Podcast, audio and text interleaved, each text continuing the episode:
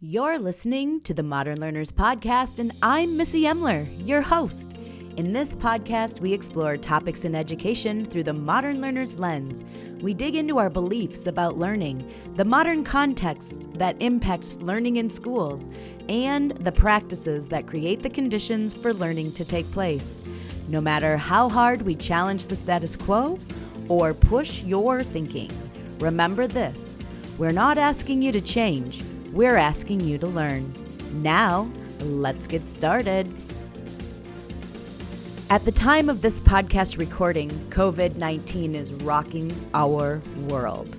The world is practicing social distancing, many states have safer at home orders, and schools are shut down until further notice. I invited Peter Gray on the podcast before the world was turned upside down by COVID 19.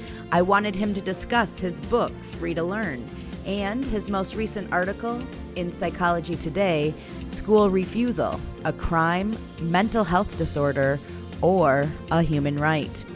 We'll get to that later in the show, but our conversation begins with a discussion of childhood, play, responsibility, and reassurance that despite COVID 19 rocking our schools to the core, our kids will learn.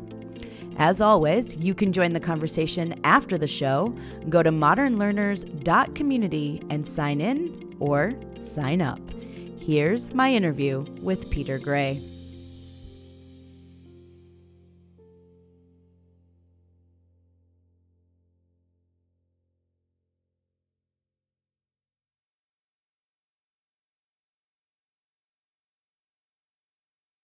Thank you so much for joining me, Peter Gray. It's fabulous to have you on the Modern Learners podcast. Um, let's just start with where we are COVID 19. And what what's start us off with some of your thinking around this particular time. Yeah, well, of course, like everybody else, I have to say this is a terrible time. I mean, a pandemic is a, is a huge deal. Um, it's a it's nothing that anybody would wish would ever happen. Um, but given any situation, one wants to do the best they can within it.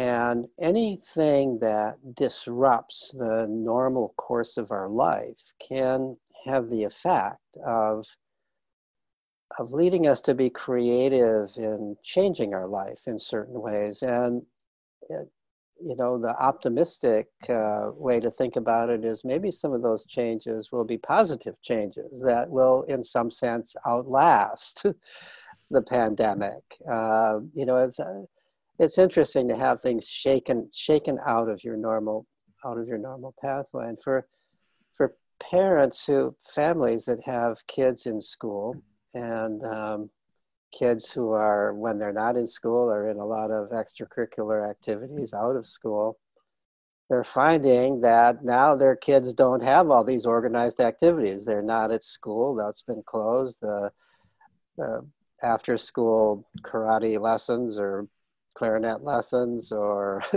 soccer. soccer games have all been canceled and so the so your children have a, suddenly a lot of free time that they didn't have before if you're in that situation and you know one thing that we know that i've been writing a lot about i don't know that everybody knows this but an increasing number of people do is that our children, generally speaking, our children in America are uh, way overscheduled, are involved in way too many structured activities, and um, have too little time to structure their own activities, to learn how to structure their own activities, too little time to play. And in my book and in some of my academic articles, I've documented how this change over decades in which we've gradually been structuring children's lives more and more for them and depriving them of real play, where self directed real play has been accompanied by huge, really huge increases in depression and anxiety, even in suicide among school age children. Um, and so this is an opportunity for us to uh, take a little hiccup from that, a little bit of a change. What's going to, you know, maybe we'll learn, oh, wait a minute, our children don't need to be in all these structured activities all the time. Maybe the schools will even learn. Maybe we can work a little more play back into the school day. Maybe we can uh, do a little bit less with homework. Maybe we can get off of this um, obsession we have had with test scores um, and give children a little bit more of their lives back to them again. Um, that would be the hope that I would have. It, it's interesting, I'm already getting some emails and um, responses on my Facebook page from parents who are surprised to observe how uh, creative and inventive their children are with the free time that they have, doing new things, you know, and getting out, not with friends. Unfortunately, they can't get out close with friends at least, but getting out um, on their bicycles, taking walks, uh, doing things in the yard, even helping out at home, wanting to help out at home, helping with the cooking, helping with, you know, things that things that maybe they were protected from before because the parents believed it was more important that they do their schoolwork or that they go to whatever uh, whatever uh, uh, structured activities after school were scheduled for them.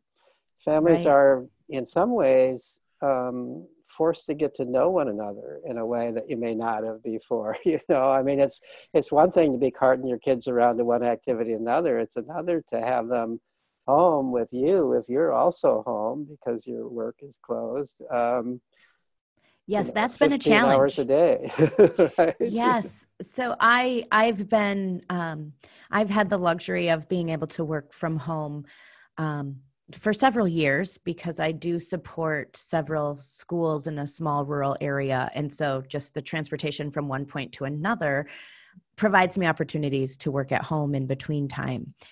But having the kids home when I'm still actually more busy now because I'm supporting teachers and getting to an online environment, um, it's been very challenging.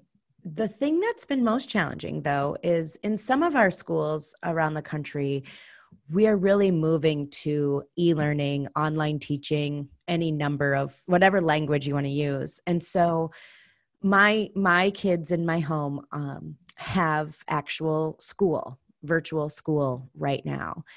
And it's hard for me to support them because I'm supporting their teachers with with getting them to that space.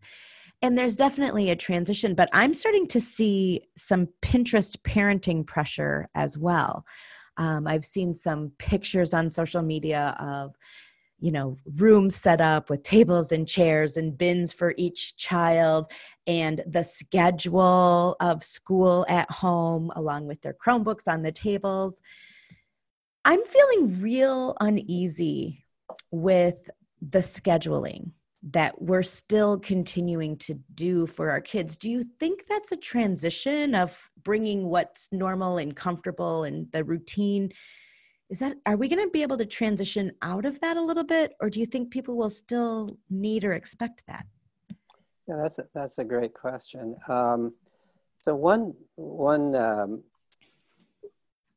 study you know one relevant uh, observation that i can make uh, based on my studies of homeschoolers um, and particularly of homeschoolers who call themselves unschoolers because they don't structure their learning for their children but allow their children to pursue their own interests. And i've been um, i've done research on grown unschoolers and i've done research in which i have surveyed um, unschooling families mostly moms responding some dads responding to the survey.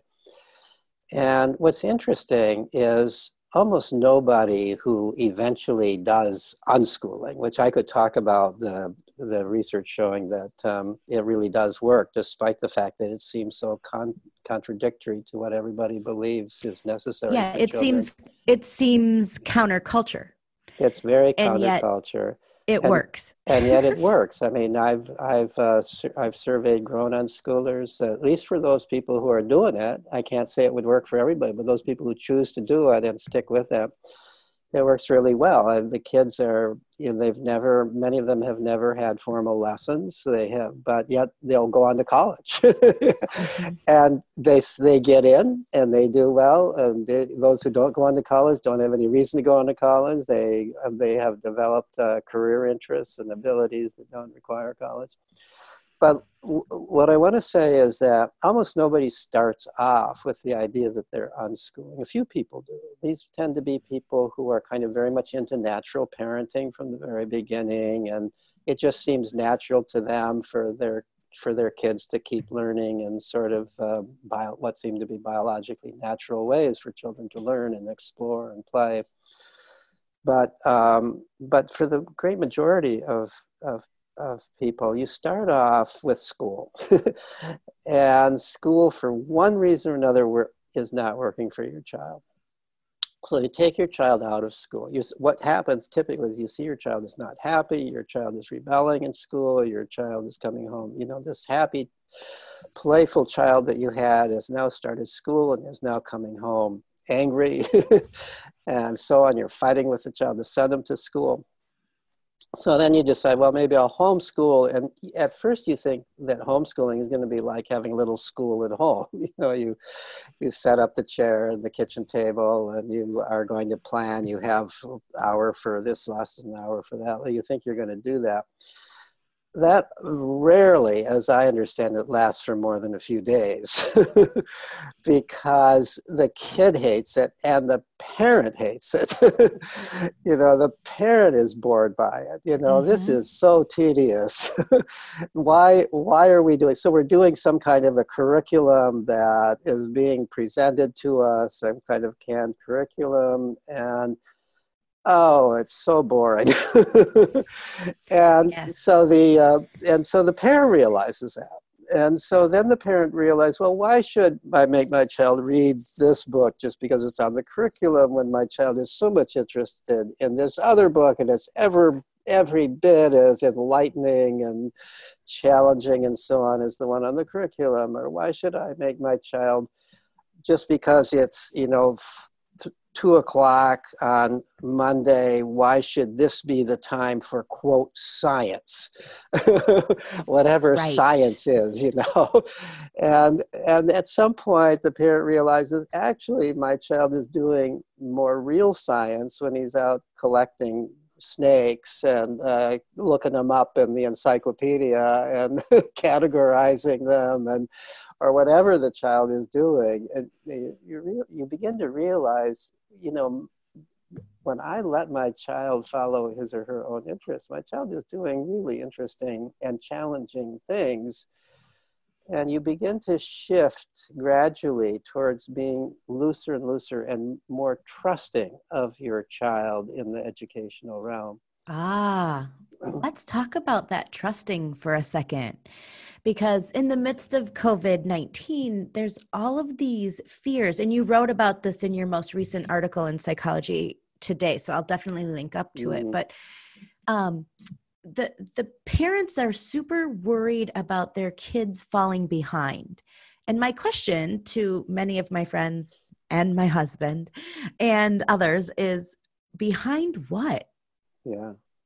Yeah, exactly. Falling behind. In what way are you falling behind? And the, um, you know, we have this view about about learning in school that it is progressive. You have to learn A before you learn B, before you learn C, before you learn D, and so on yeah, and so forth it's forth. linear. And is the it's, thought? It's linear, and uh, and and so if you miss a step there, then you if you miss a step, then you're going to be forever behind, unless you somehow go back and make up that step, and then you've got to catch up to everybody else again.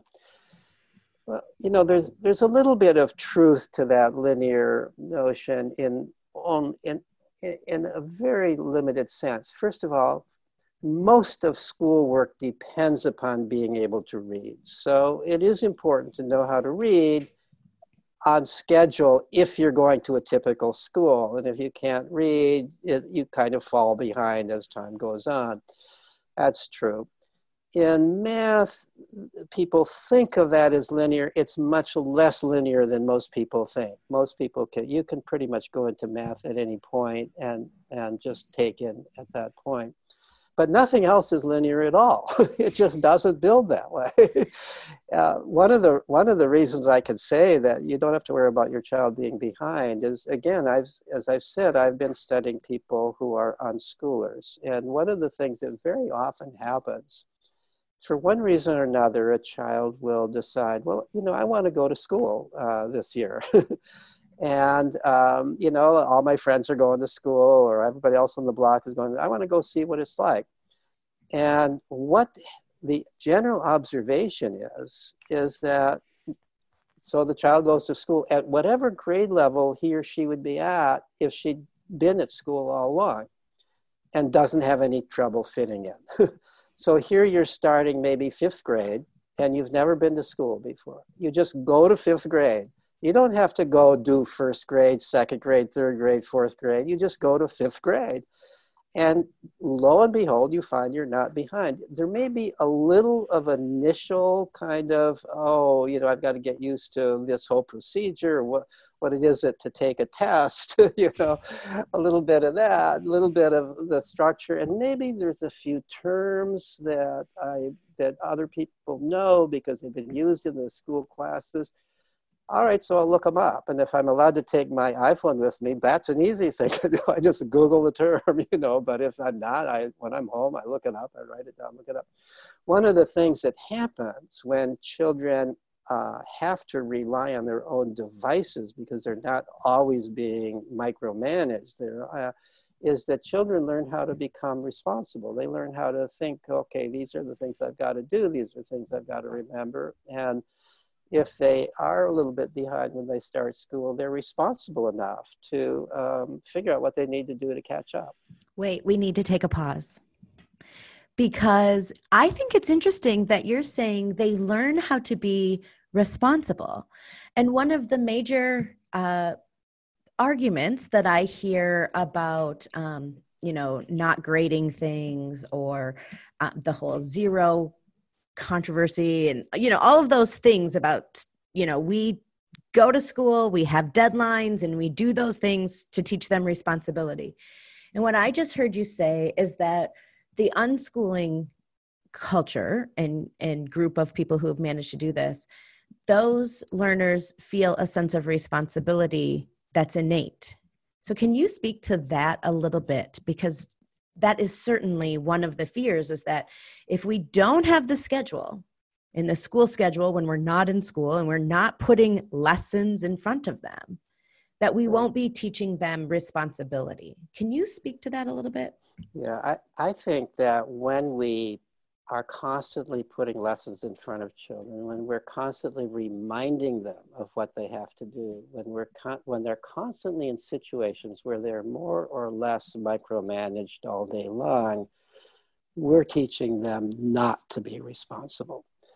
We're teaching them, all right, all you have to do is do what you're told to do in a way, you know, we call that responsibility, doing what you're told to do, but that's not real responsibility. Real responsibility is taking charge of your own life. Real responsibility is figuring things out for yourself. Real responsibility is figuring out what are the things that I want to do? What do I want to be in life? What do what kind of life do I want and how do I prepare myself for that life? Let me give you a little example. So, you know, I've been I'm um, in my 70s, and I so I was a kid in the 1950s when kids had way more free time that they have today. And let me give you a little example of what kids could do then. Well, first of all, it was not. First of all, let me back up a little bit. I've also looked. I I've also looked at uh, and talked with anthropologists, read the anthropological work about children in other cultures there are cultures where five year olds are responsible to take care of the two and three year olds. They're trusted to do it, and they do it. you know, if kids were not capable of being responsible, we would not have survived as a species because throughout all of human history until very recently, children had a lot of responsibility. you know, so that they were responsible yes. for themselves. They were responsible. They weren't, they didn't go around with adults watching them all the time. In the 1950s, when I was a kid, when I was five years old, I wasn't taking care of my two year old or three year old brother, at least for very long periods of time, although for short periods of time I was. But I could go anywhere in town on my bicycle by myself, or with, and, I, and if I went with my friend who was six, I could go out of town on my bicycle. I have to so, just tell you that I, my heart's beating a little bit fast, even though I truly believe in giving them that freedom yeah. to do that. I am I'm imagining having this conversation with some of my friends, and the anxiety is rising. Absolutely, this is how we feel today. But in the 1950s, that was normal parenting. My parents might have been a little looser, but I can tell you for, but we didn't have kindergarten in the town that I lived in, but we had first grade and everybody rode their bikes to first grade. Everybody did, beginning right at the beginning. Everybody rode to first, rode their bikes and back, and it might be a mile or two that they went. There was just normal. Some kids walked home for for lunch in those days, and uh, that was absolutely normal. You would find kids out playing of all ages. So one but here's here's an example of the kind of responsibility that i'm talking about. So by the time i was nine we had in the village that i lived in what was called little league. And this was it was not official little league baseball but we called it little league. And it was organized by the parks department. Now we'd all been playing baseball just pickup games. You just go to the vacant lot and you get your own game going but that summer, when I was in when I was nine, uh, the Parks Department organized a little semi-organized game, and so to, if you wanted to be in this league, you showed up at the park on a certain day, and uh, and teams were made up, and you usually showed up with your friends, so your friends and you would be on the same seat. So teams were made up. Parents were not involved in this at all. Parents did not take you to the park. You had to know to get to the park. We, we went there, we formed the teams. Now, the teams did not have adult captains, so uh, players had to elect their own captain, and the captain would decide what parts people played. And then the, there was a schedule of games, and there would be an umpire there. It was probably a teenager who was a, hired as an umpire that was our formal baseball, right? And no parents were involved in this. So the kids had to remember to show up at the games. The kids had to, you know, it was our responsibility. I happened to be elected captain of my team, even though I was one of the younger, I was, I was tall for my age at that time.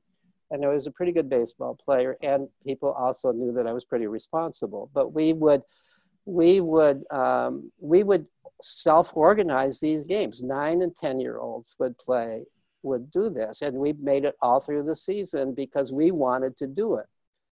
My, my advice to parents is if you if your child wants to engage in some kind of an organized outside activity be sure that the child is responsible for remembering if the child doesn't remember it that's a sign that the child isn't really all that interested in it or that you have taught your child not to remember things by doing it all for him.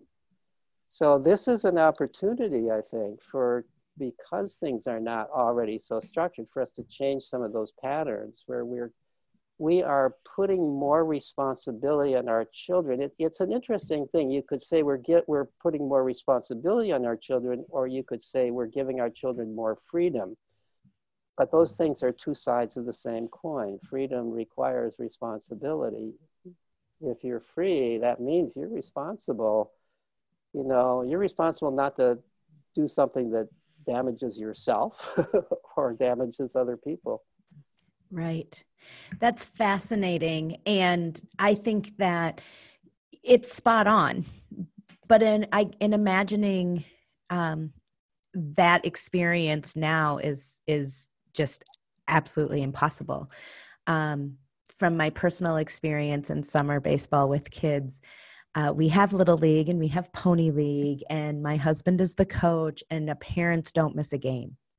I and I grew up in a farming family, and uh, when I was a kid, my parents barely made it to an event. Yeah. Um, but now, if I miss one, I think, oh, it's no big deal. They can handle it. But there is so much social pressure, so much mom guilt um, to be present for all of those things that um, it becomes really complicated. And personally, this particular pattern interrupt that COVID 19 is providing um, is interesting to me. And I'm a little bit hopeful that the pattern interrupt sort of um, helps us center ourselves a little bit more on what's really important. And I definitely think that the organized children, the organized activities for children will change a bit. Um, and I'm wondering what we can do to normalize what we're experiencing right now.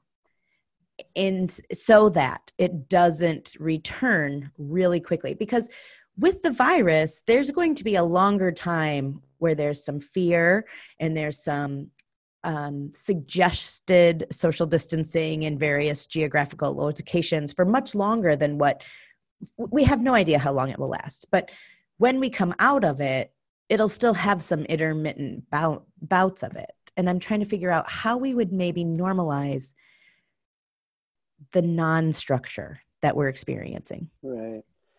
Well, you know what? What I think I would like to see happen is so you've got if if your if your child has been pretty much in in this typical structured day all day long, now suddenly your child is in a day all, all day long, not structured by others. right. I think that the wonderful thing what that could happen is your child learns acquires some interests, acquires some ability to structure his or her own activities, becomes creative. The parent sees that. The parent sees how the child is growing from that, how the child is taking on more responsibility. Maybe the child is also taking on more responsibility around the house, you know. Great opportunity for the child to cook a meal if the child is of it, you know, has been interested in doing that. At what, depending on the age, it could be you know, a simple meal of, uh, you know, grilled cheese and soup, or it could be something fancier, right? Depending right. on the, depending on the child. But whatever the child is capable, you know, it's a children. Children really want to do adult things. They want to do things like that. Uh, one of the things I suggested on my blog post, I don't know how many people in this day and age are going to take me up on it, but if your child is 10 years old or more, and maybe your child would be and has his own bedroom, what about letting him paint his bedroom? his own color. This is not a room that guests are going to be, you know, you're going to be entertaining guests in. This is you know, your child to be entertaining his guests there, but not.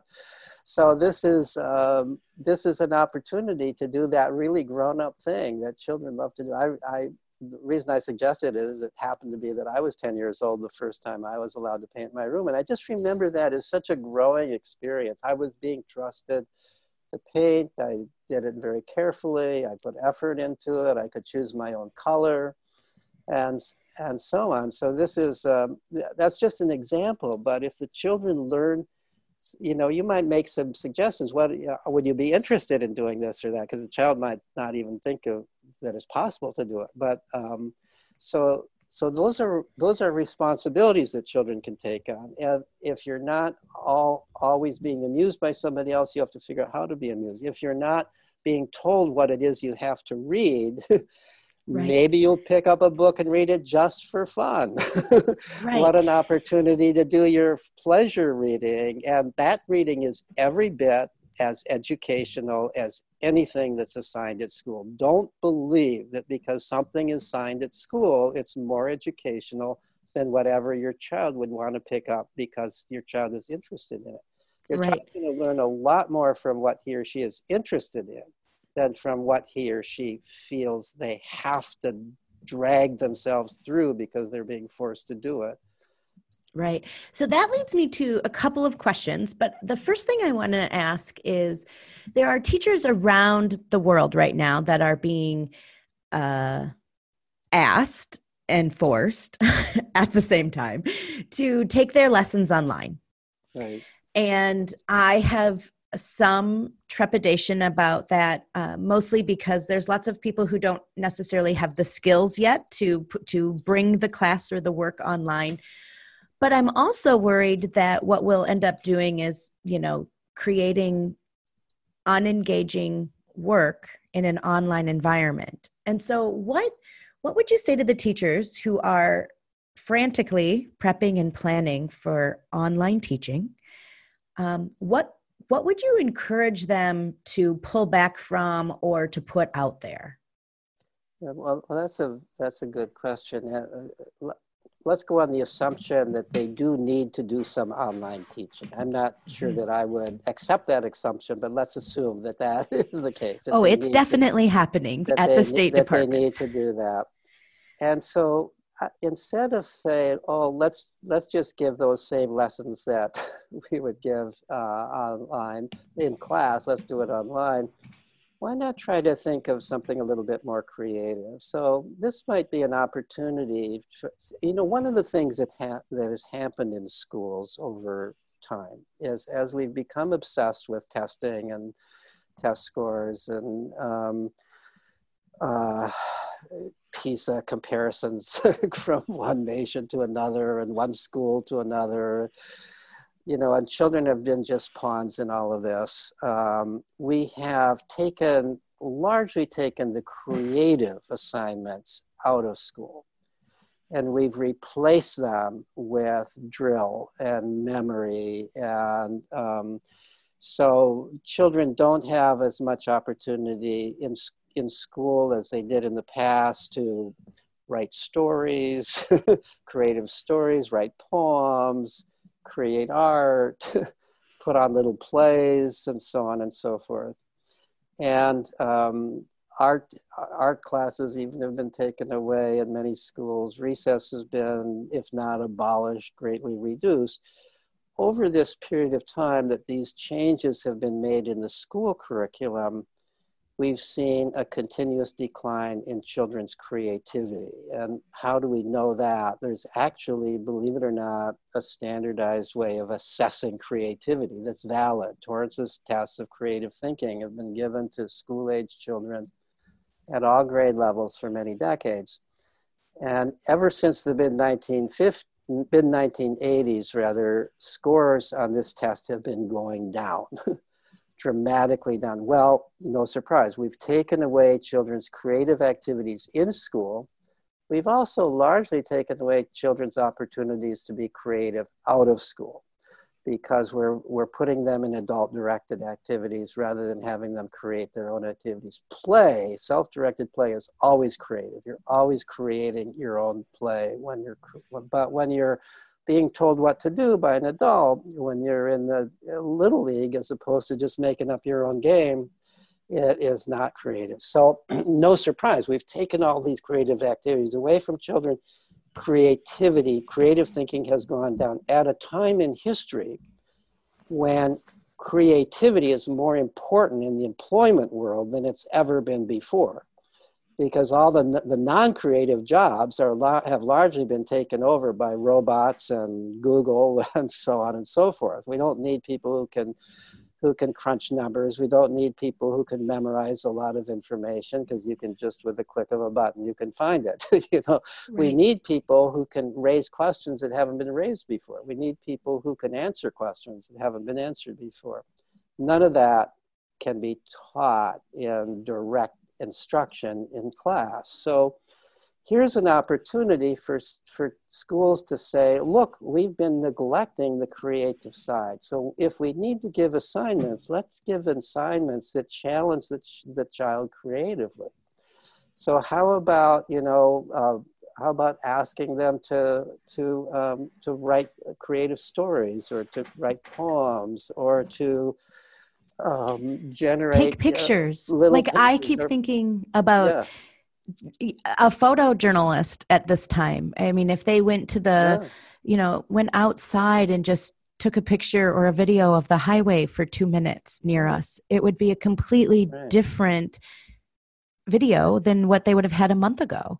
And Absolutely. I think there's so much creativity, oppor- so many creative opportunities in photos and um, or, or here's a way to put it you know this is this is historic time. This is mhm. this is a time that they will be talking to their grandchildren about at some point.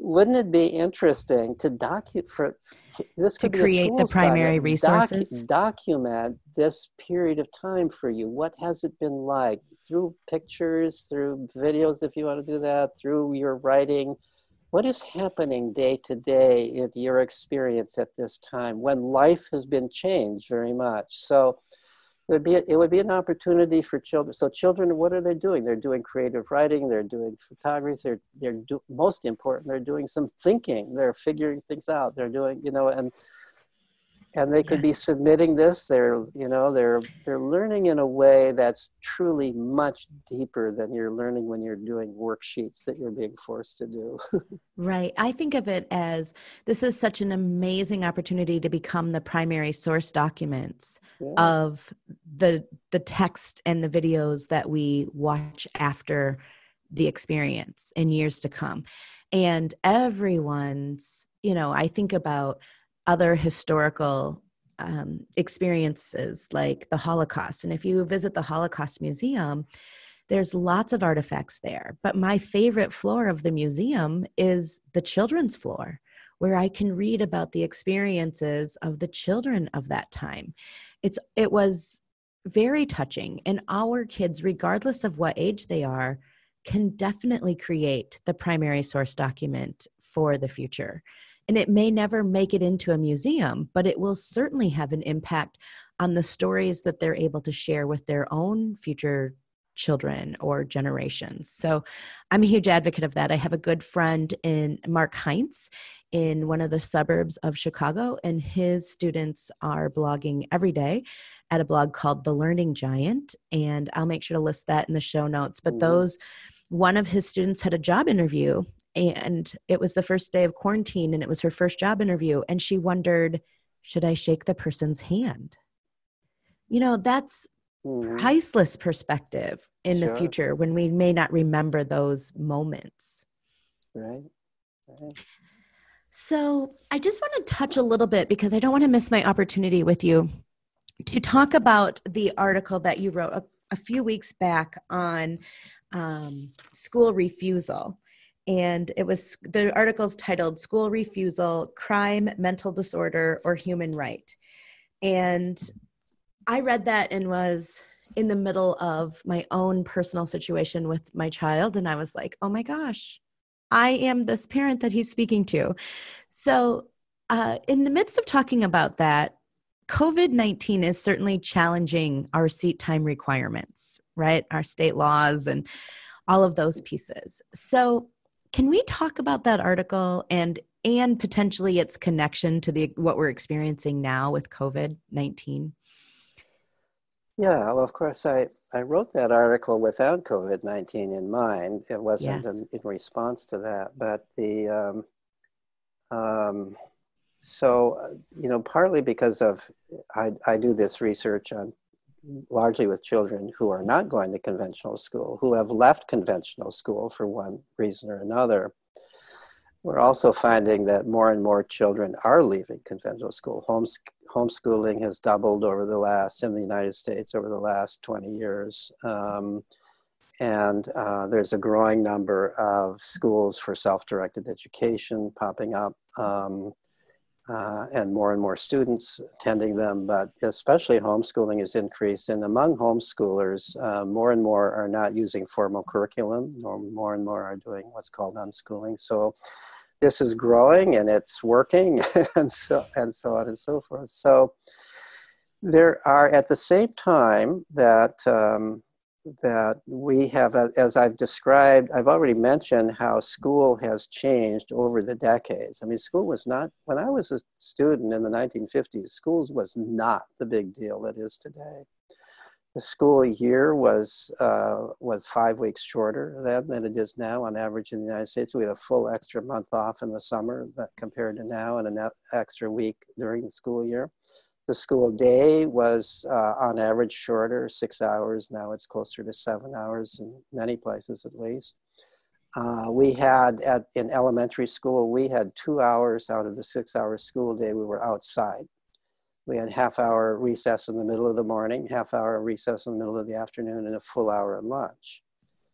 And I, I can't say that that was true of all schools, but I think it was typical of elementary schools throughout the country. So you were never in, you were never indoors more than an hour at a time, at least in the elementary school I went to. Um, and um, and there was no such thing as homework in elementary school. Uh, once in a while, a teacher would ask us to write a story or poem, something creative at home, and bring it in to share the next day but we did not log books back and forth. We did not log worksheets back and forth. Parents were not involved in our schooling. Parents were not expected to be assistant teachers and so on and so forth. So when you were home, you were home. Mm-hmm. You were away from school. When you were in school, you were in school it just did not occupy our day. I've said, and I think it's true, that I spent as a kid more time playing with my friends outside of school than I spent in school. Uh, and playing outdoors, you know, so that and and this and this was typical. This is a normal childhood, and we have what has happened over the years is we have we have taken away normal childhood from children because we are depriving for various reasons, not just because we're overscheduling them, but also because we have these irrational fears of what could go wrong if the children are on their own outdoors.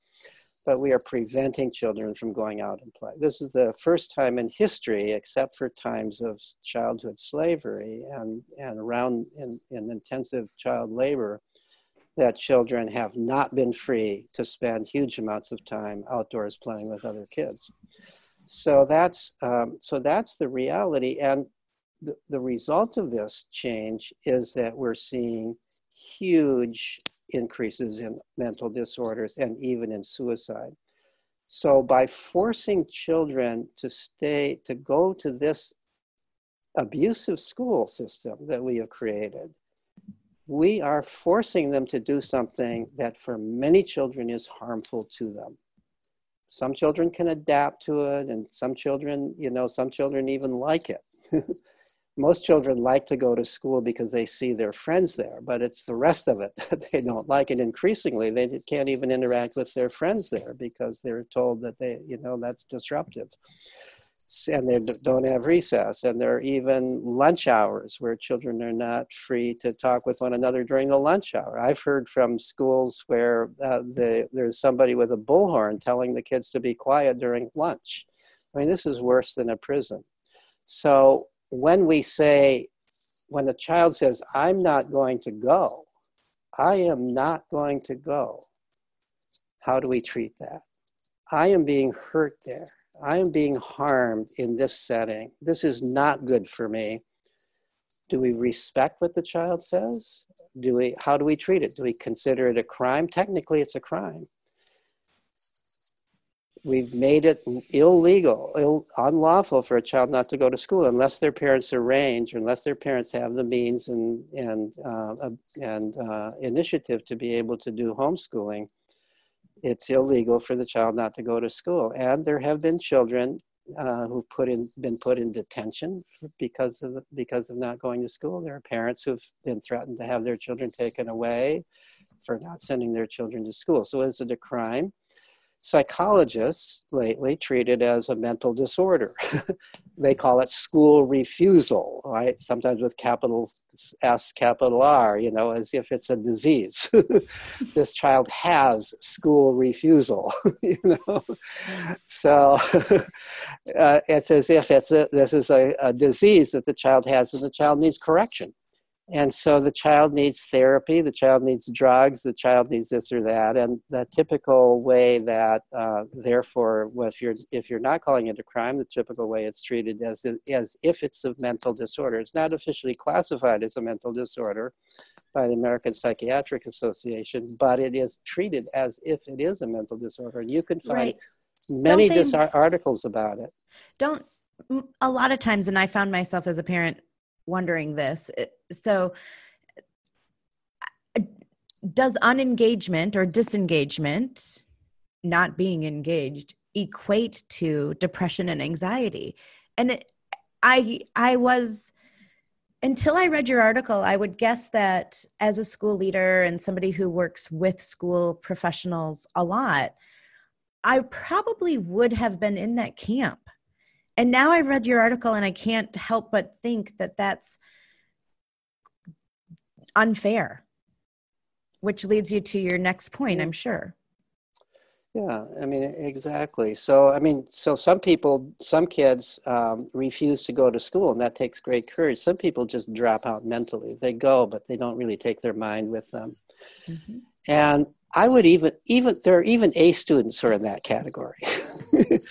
they do what they have to do. They do what they have to do to get the A, but no more. And they do it they just do it. It's like you you talk to the typical student and i almost mean typical student in in an in an ap class. That student will say i'm going through the hoops.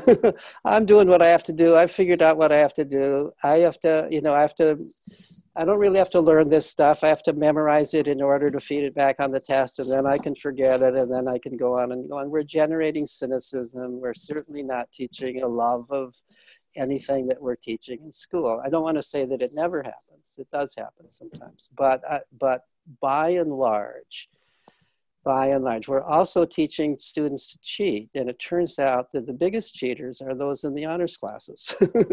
There's actually some data on that, and and uh, because they feel why are they in the honors classes? Why are they in the AP classes? Because they feel pressured to do really well, and they feel that they failed if they get less than an A. So, and and they're in this competition, and they also are smart enough to realize this is all just going through hoops. This has nothing to do with real life.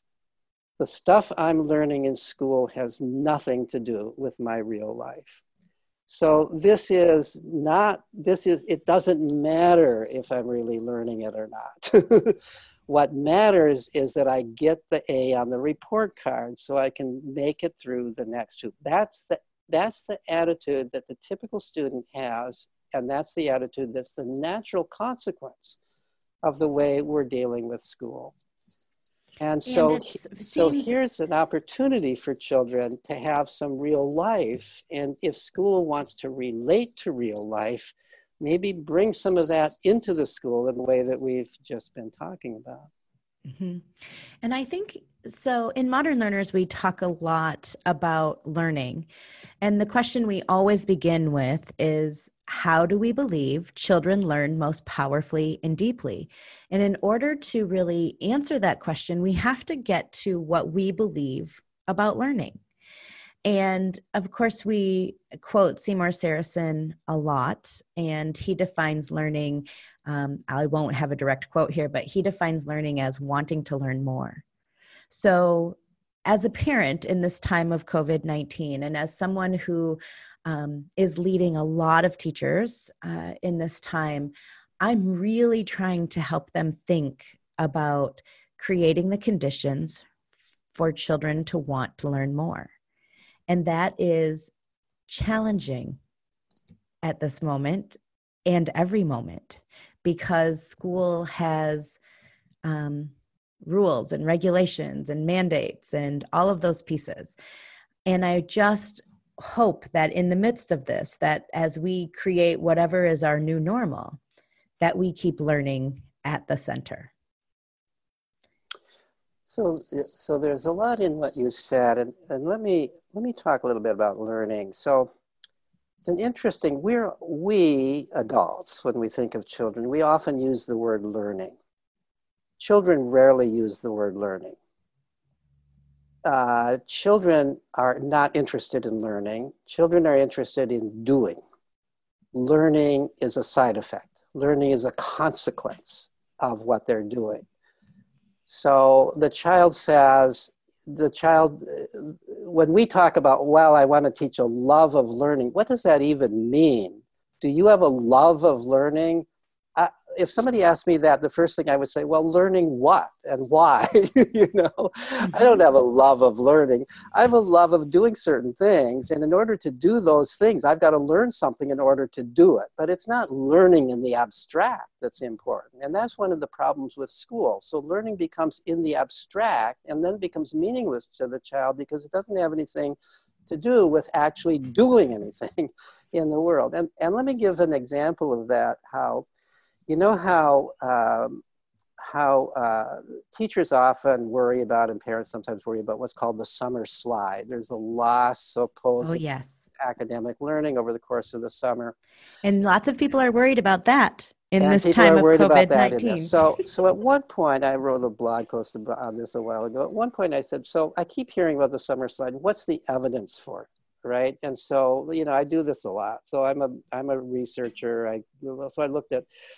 Does anybody citing any actual studies that show the summer slide? And so I found a few. I found as many. I found I think maybe all of the actual studies that have been done, and there's not a whole lot of them and so it typically involves testing the children in academic tests at the end of the of one school year and then at the beginning of the second school year and finding and then comparing the tests. Well, turns out that there's no summer slide in reading.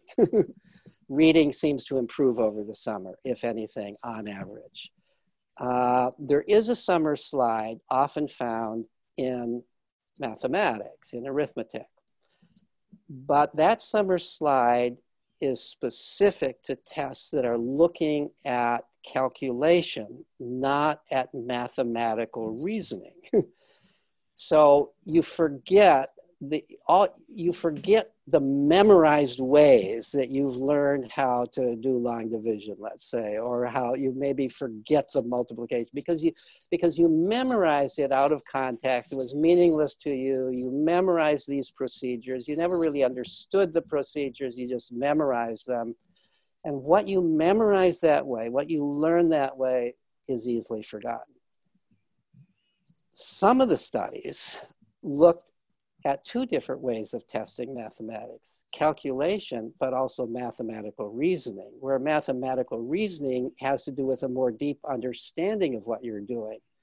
So, a typical question in mathematical reasoning would be the kind of story question, like if you're you know, if you're going to uh, paint a room that's X feet wide by X feet tall, and um, and a gallon of paint covers X number of square feet. How many gallons of paint do you need?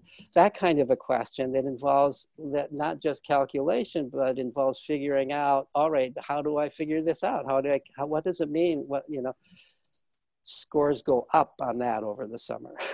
scores go up on mathematical reasoning over the summer. And I'm convinced they go up because the because we live in a numerical world. You can't help but be doing things with real numbers when you're not in school. are, whether you're whether you're painting or whether you're cooking in the kitchen, you're cutting recipes in half. If you're working in the wood shop, you're building things and measuring things and and and so on. Almost no matter what you do, if you're playing baseball, you're keeping batting averages. You know, you're doing math, but you're doing it in a real context where it makes sense, where where you you you have some reason to do it, and therefore you remember it in that context. You remember it when you're doing it in reality. You don't remember it when you're just doing it in the abstract to pass a test. The whole thing about being a good student in school is how to is how to train your short-term memory, your very short-term memory, so that you can hold a lot of information in your mind until you take the test and then you can promptly forget it and go on to the next thing. But in real life, you are doing things in a way that is meaningful, and the mind holds on to things that are meaningful. It forgets things that are not meaningful to you. Yes. That is so fascinating. And we have such an opportunity in this because of where we are in the world right now to give children the space to do things that will essentially be long term learning. And I'm so excited for the opportunity, but I'm also just wanting all of the teachers listening and parents as well to know that doing less right now is really doing more. And that will be hard for me to convince you of that as the demands are coming down from your local schools and the state departments and the federal government. But really, there is an opportunity to do less and to gain more. So, with that, thank you so much, Peter, for joining us on the Modern Learners podcast. Your insights on childhood and play, unschooling, and learning are amazing and very valuable. Thank you so much for being with us. Thank you. I've been very happy to be here. Thank you. Thanks so much for listening. Be sure to tune in next week to, uh, well, to be honest, I have no idea what will be here for you next week. However, something will be. Some person, some amazing person doing amazing work will be here with me next week. COVID 19 has definitely shattered our content calendar, and we are a little off the mark. But be sure to subscribe because I promise it will be a worthwhile conversation, whoever the conversation is with. On another note, Change School will be opening for our 10th cohort sometime very soon. Be sure to head over to change.school and sign up on the Notify Me list to be the first people to know when it's happening. Thanks again. Have a great day. Don't get in trouble.